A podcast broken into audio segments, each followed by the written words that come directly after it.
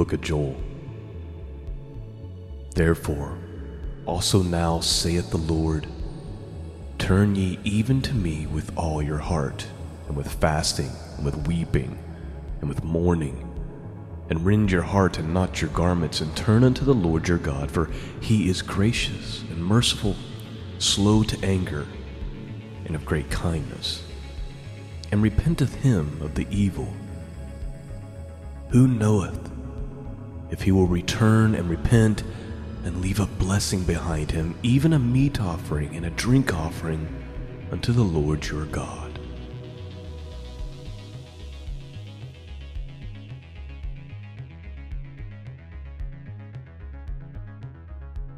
Greetings, friends. Welcome back to the broadcast. I'm Sean. Website is scriptureandprophecy.com. That's where you go to find the archives, and that's where you go to support this mission of truth. This morning is a perfect example of when I'm planning to do one thing, and uh, at the last second, we end up doing something completely different. Uh, so, usually on Monday mornings, my plan is to do our wisdom and encouragement from the Psalms, from the Proverbs. Um, but instead, we're going to read the first two chapters from the prophet Joel. And uh, I don't want to spend time explaining how I end up there. Just know that uh, I was just looking at a couple of verses to include, and now we're in. Now this is what we're doing for this morning. And so maybe, uh, maybe God has a word for us. Let me give you a little background uh, the setting of what's taking place in the book of Joel. So, uh, basically, we have a military incursion which is happening in Israel. And uh, let me just read out of the study Bible here. And it says An extended drought and a massive invasion of locusts had stripped every green thing from the land and brought severe economic devastation, leaving the southern kingdom weak. This physical disaster gives Joel the illustration for God's judgment. As the locusts were a judgment on sin, God's future judgment during the day of the Lord will far exceed them. In that day, God will judge his enemies and bless the faithful. No mention is made of specific sins, nor is Judah rebuked for idolatry. Yet, possibly, due to a Caloused indifference, the prophet calls them to a bona fide repentance, admonishing them to rend your heart and not your garments. So, as this commentary say states, there's no like specific sin mentioned for why the day of the Lord has come upon Israel, why this ju- this severe judgment is coming. Uh, but this but this commentary points out that it might be just due to simple indifference. And man, that to me seems to be a good description of the church today. It's lukewarm, it's really just indifferent. It's not trying to further the kingdom of God, it's just trying to get along, and it's just indifferent. It's become just like the rest of the world. It's very hard at times, at least here in the United States, to distinguish Christians from non Christians because behaviors aren't much different, attitudes aren't much different in many cases. Um, there's just an indifference about sin and about, you know, the, the direction that the world is headed. Here's another uh, little bit out of this, and then we'll start reading. I just want to set some understanding uh, because text without context is a pretext to make the text mean whatever you want. So we need to get a little background here. The theme of Joel is the day of the Lord. Permeates all parts of Joel's message, making it the most sustained treatment in the entire Old Testament. The phrase is employed 19 times by eight different Old Testament authors. The phrase does not have reference to a chronological time period, but to a general period of wrath and judgment, unequally belonging to the Lord. It is exclusively the day which unveils his character, mighty, powerful, holy, thus terrifying his enemies. The, le- the day of the Lord does not always refer to an eschatological event.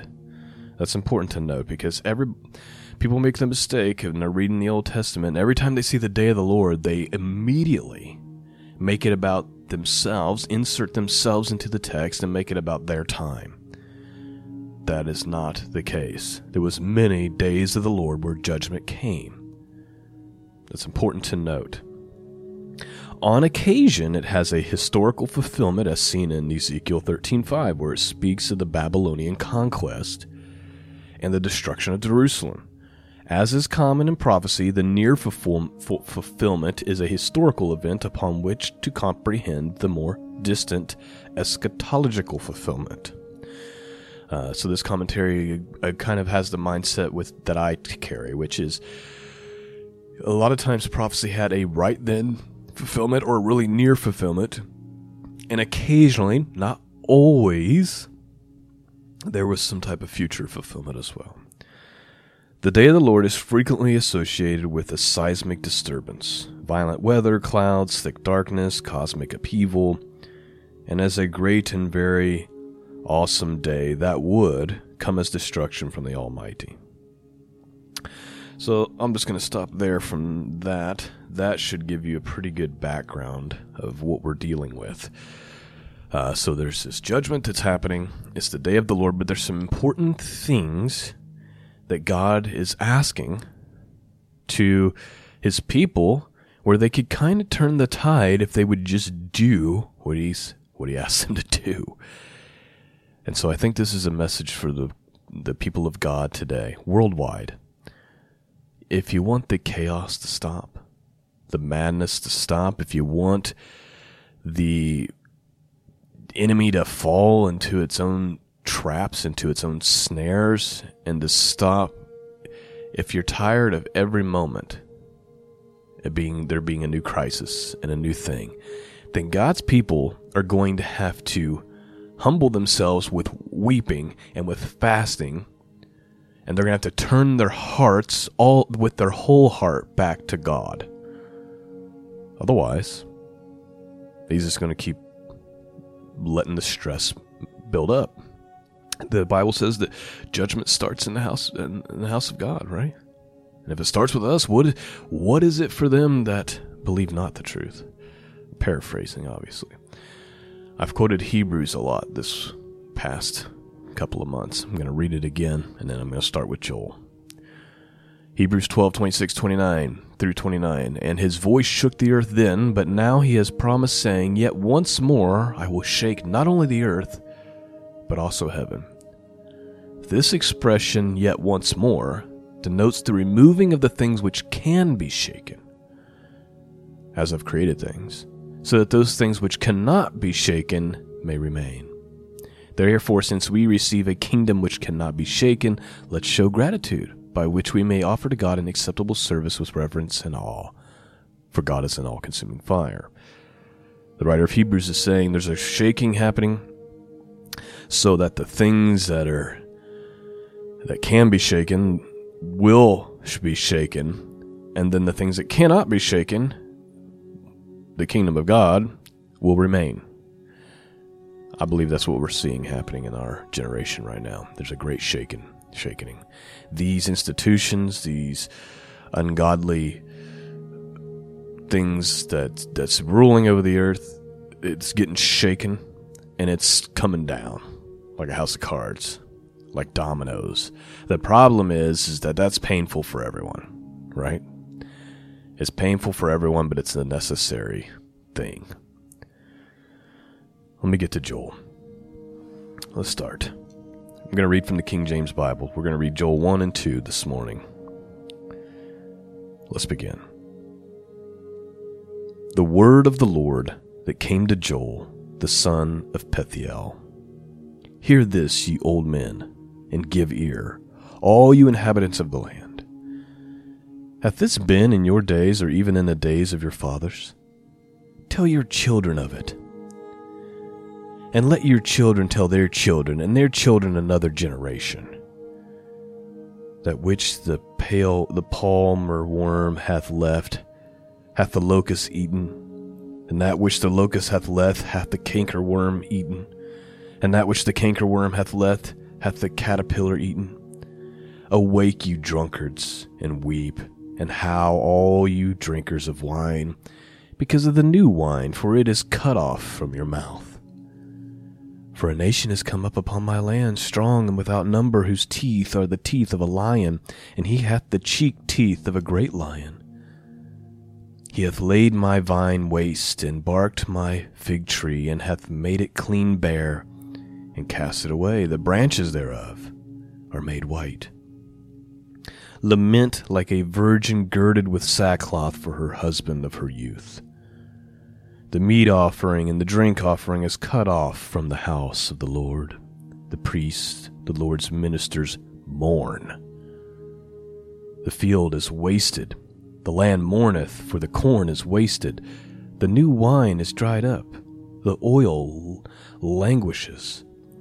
Be ashamed, O ye husbandmen, how, O you vineyard dressers, for the wheat and for the barley, because the harvest of the field is perished. The vine is dried up, the fig tree languishes, the pomegranate tree, the palm tree also, the apple tree, even all the trees of the field are withered. Because joy is withered away from the sons of men. Gird yourself and lament, ye priest. How, ye ministers of the altar, come, lie all night in sackcloth, you ministers of God, for the meat offering and the drink offering is withholden from the house of your God. Sanctify ye a fast, call a solemn assembly, gather the elders and all the inhabitants of the land into the house of the Lord your God, and cry unto the Lord. Please note, right now, Joel is speaking, God is speaking through Joel. And what's being said right now is for the priest and the ministers. So, all the ministers, it's time for you to gird yourselves, lament, and howl, and call an assembly and gather all the people of God into the house of God for basically lamenting and crying out to Him. That's what God is asking for the uh, leaders, the congregational leaders, the religious leaders. That's what he's asking them to do, how he's asking them to respond. There's a responsibility on those people. You need to call an assembly. You need to lead them in this fasting, in this mourning, in this lamenting, in this uh, crying out. 15, verse 15 Alas for the day, for the day of the Lord is at hand, and as a destruction from the Almighty shall it come. Is not the meat cut off before your eyes? Yea, joy, gladness from the house of our God. The seed is rotten under the cods, the garners are laid desolate, the barns are broken down, for the corn is withered. How do the beasts groan, and the herds of cattle are perplexed, because they have no pasture, yea, the flocks of sheep are made desolate? O Lord, to thee will I cry. For the fire hath devoured the pastures of wilderness, and the flame hath burned all the trees of the field. The beasts of the field cry also unto thee, for the rivers of waters are dried up, and the fire hath devoured the pastures of the wilderness. Chapter 2 Blow ye the trumpet in Zion, and sound an alarm in my holy mountain. Let all the inhabitants of the land tremble, for the day of the Lord cometh, and it is nigh at hand. A day of darkness and of gloominess, a day of clouds, of thick darkness, as the morning spread upon the mountains, a great people, and strong there hath not ever been like, neither shall be any more after it even to the years of many generations. A fire devoureth before them, and behind them a flame burneth the land as the Garden of Eden before them, and behind them a desolate wilderness. Yea, and nothing shall escape them. The appearance of them is the appearance of horses and horsemen, so they shall run. Like the noise of chariots on the tops of mountains shall they leap, like the noise of a flame of fire that devoureth the stubble, as strong people set in battle array. Before their face the people shall be much pained, all the faces shall gather blackness. They shall run like mighty men, they shall climb the wall like men of war, and they shall march every one on his ways, and they shall not break their ranks. Neither shall one thrust one another, they shall walk every one in his path. And when they fall upon the sword, they shall not be wounded. They shall run to and fro into the city, and they shall run upon the wall. They shall climb up the, hor- the house upon the houses. They shall enter in the window like a thief. The earth shall quake before them, and the heavens shall tremble, and the sun and the moon shall be dark, and the stars shall withdraw their shining. And the Lord shall utter his voice before his army, for his camp is very great. For he is strong that executeth this his word. For the day of the Lord is great and very terrible, and who can abide in it? Therefore, also now saith the Lord, Turn ye even to me with all your heart, and with fasting, and with weeping, and with mourning. And rend your heart and not your garments, and turn unto the Lord your God, for he is gracious and merciful, and slow to anger, and of great kindness, and repenteth him of the evil. Who knoweth if he will return and repent, and leave a blessing behind him, even a meat offering and a drink offering unto the Lord your God? That's important to note. He's saying, This is what's coming upon you. If you'll rend your heart instead of your garment, like don't do this don't do this outward thing. You need to be broken hearted inside in a more authentic way. Don't just rip your garments. Rend your heart. Turn to the Lord. Why? Because he's because his attitude, what he wants to do, he is gracious, he is merciful, he's slow to anger, he's great in kindness, and he repenteth of the evil. Who knows if he will return if he'll repent? In other words, if he'll turn away from this judgment that he's getting ready to pour out, and instead leave behind a blessing. You see that I think that's God's desire. He wants to not have to do the judgment. And he'd be willing to turn from it if the people would just humble themselves, if they would get on their face and actually weep and cry out to him. Verse 15 Blow the trump, trumpet in Zion, sanctify a fast, call a, a solemn assembly again. He's, he's telling the religious leaders call an assembly. You have to do this as a group, as the people of God. Gather the people, sanctify the congregation, assemble the elders, gather the children and those that suck on the breast. Let the bridegroom go forth from his chamber, and the bride out of her closet. Let the priest and the ministers of the Lord weep between the porch and the altar, and let them say, Spare thy people, O Lord, give not thy heritage to the reproach that the heathen should rule over them. Wherefore should they say among the people, Where is their God? Please note, he's t- God is literally giving them the prescription. You want this to not happen? Do this thing. Rend your hearts. Cry out to me with weeping. Call an assembly, gather all the people and cry out, and here's what I want you to ask for.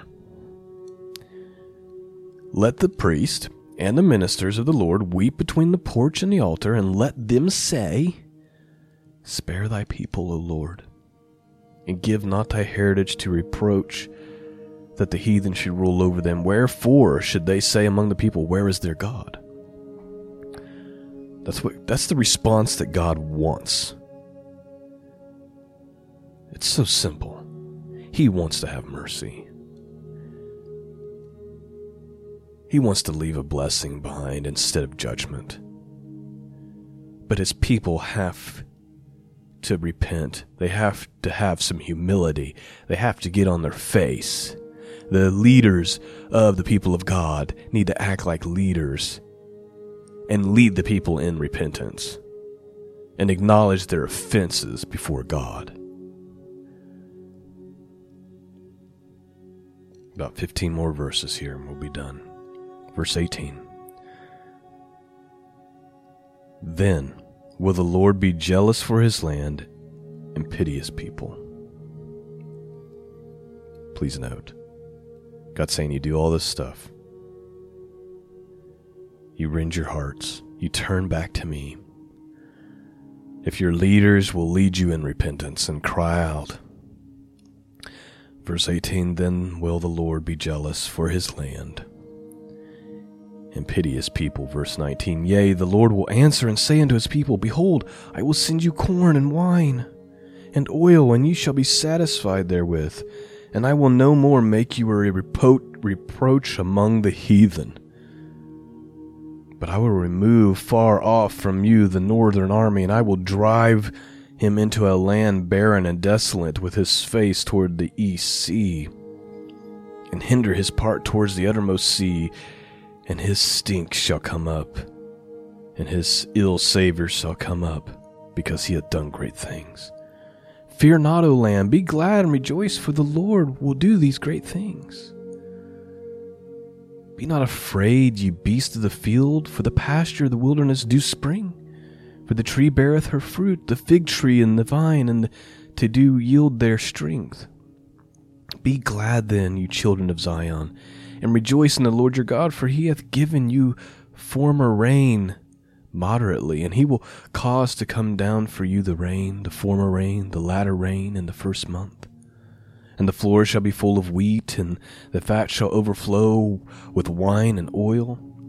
And I will restore to you the years that the locusts have eaten, the cankerworm and the caterpillar and the pale worm and the great army which I set among you. And you shall eat in plenty and be satisfied, and praise the name of the Lord your God that hath dealt wondrously with you. And my people shall never be ashamed, and ye shall know that I am the, in the midst of Israel, and I am the Lord your God, and none else, and my people shall never be ashamed. And it shall come to pass afterward that I will pour out my spirit upon all flesh, and your sons and your daughters shall prophesy, and your old men shall dream dreams, and your young men shall see visions and also upon the servants and upon the handmaids in those days will I pour out my spirit. Please note, this is an example of a now prophecy and one that had a future fulfillment. Right? We just read this out of the book of Acts, right? And Peter was saying this is what's being fulfilled right now in your very eyes with the pouring of with the outpouring of the Holy Spirit. But in Joel's time, it was a promise from God to them if they would just repent. That He'd pour out blessing again.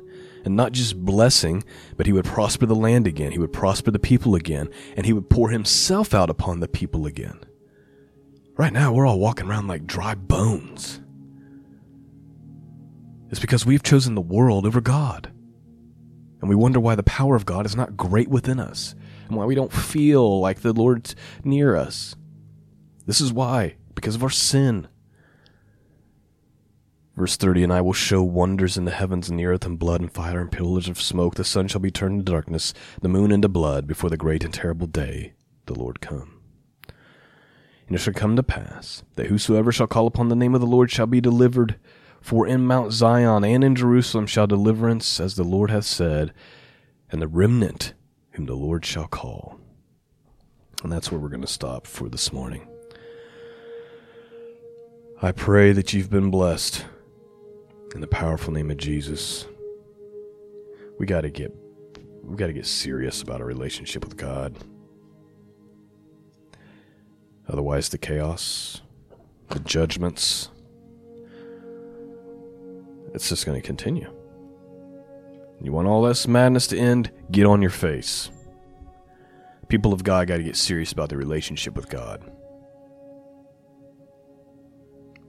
As we saw in the book of Joel, his posture, his attitude, his desire is to turn away from the wrath and to pour out blessing instead, and to judge the heathen instead. God's people need to stop acting like the heathen. Need to start caring about righteousness and holiness again. Need to care about um, repentance again need to have a little humility again, need to be set apart from the world, which is what the church is called to do. See, the church right now is just trying to be like the world. well, we want to be inclusive. You're not called to be like the world or to make the world happy. You're called to be set apart, to be a light on a hill, to be salt to the earth. You're supposed to be extraordinarily different, obviously different. But yeah, that comes with persecution sometimes.